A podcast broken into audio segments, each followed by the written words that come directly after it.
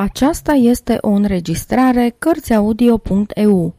Pentru mai multe informații sau dacă dorești să te oferi voluntar, vizitează www.cărțiaudio.eu. Toate înregistrările Cărțiaudio.eu sunt din domeniul public. Ion Minulescu Primăvară inutilă Sufocată de viața cu program, și de același va urma cotidian al savanților cu barbă, cu șoșoni și ochelari, pedagogi și profesori octogenari de algebră, geografie și pian, primăvara a izbit cu pumnul în geam și a fugit din pension de la Notre-Dame de Sion.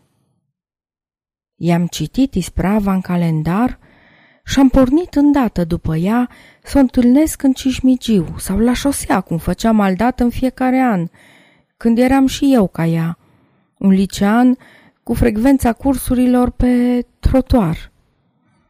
Dar de data asta, nu știu cum, n-am dat nici măcar de urma ei pe drum.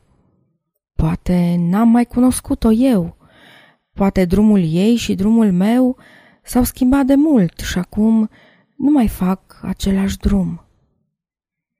Sau pe drumul de la Ateneu până la șosea și hipodrom, primăvara n-a întâlnit în capitală niciun om să-i ureze ca pe vremuri bun sosit.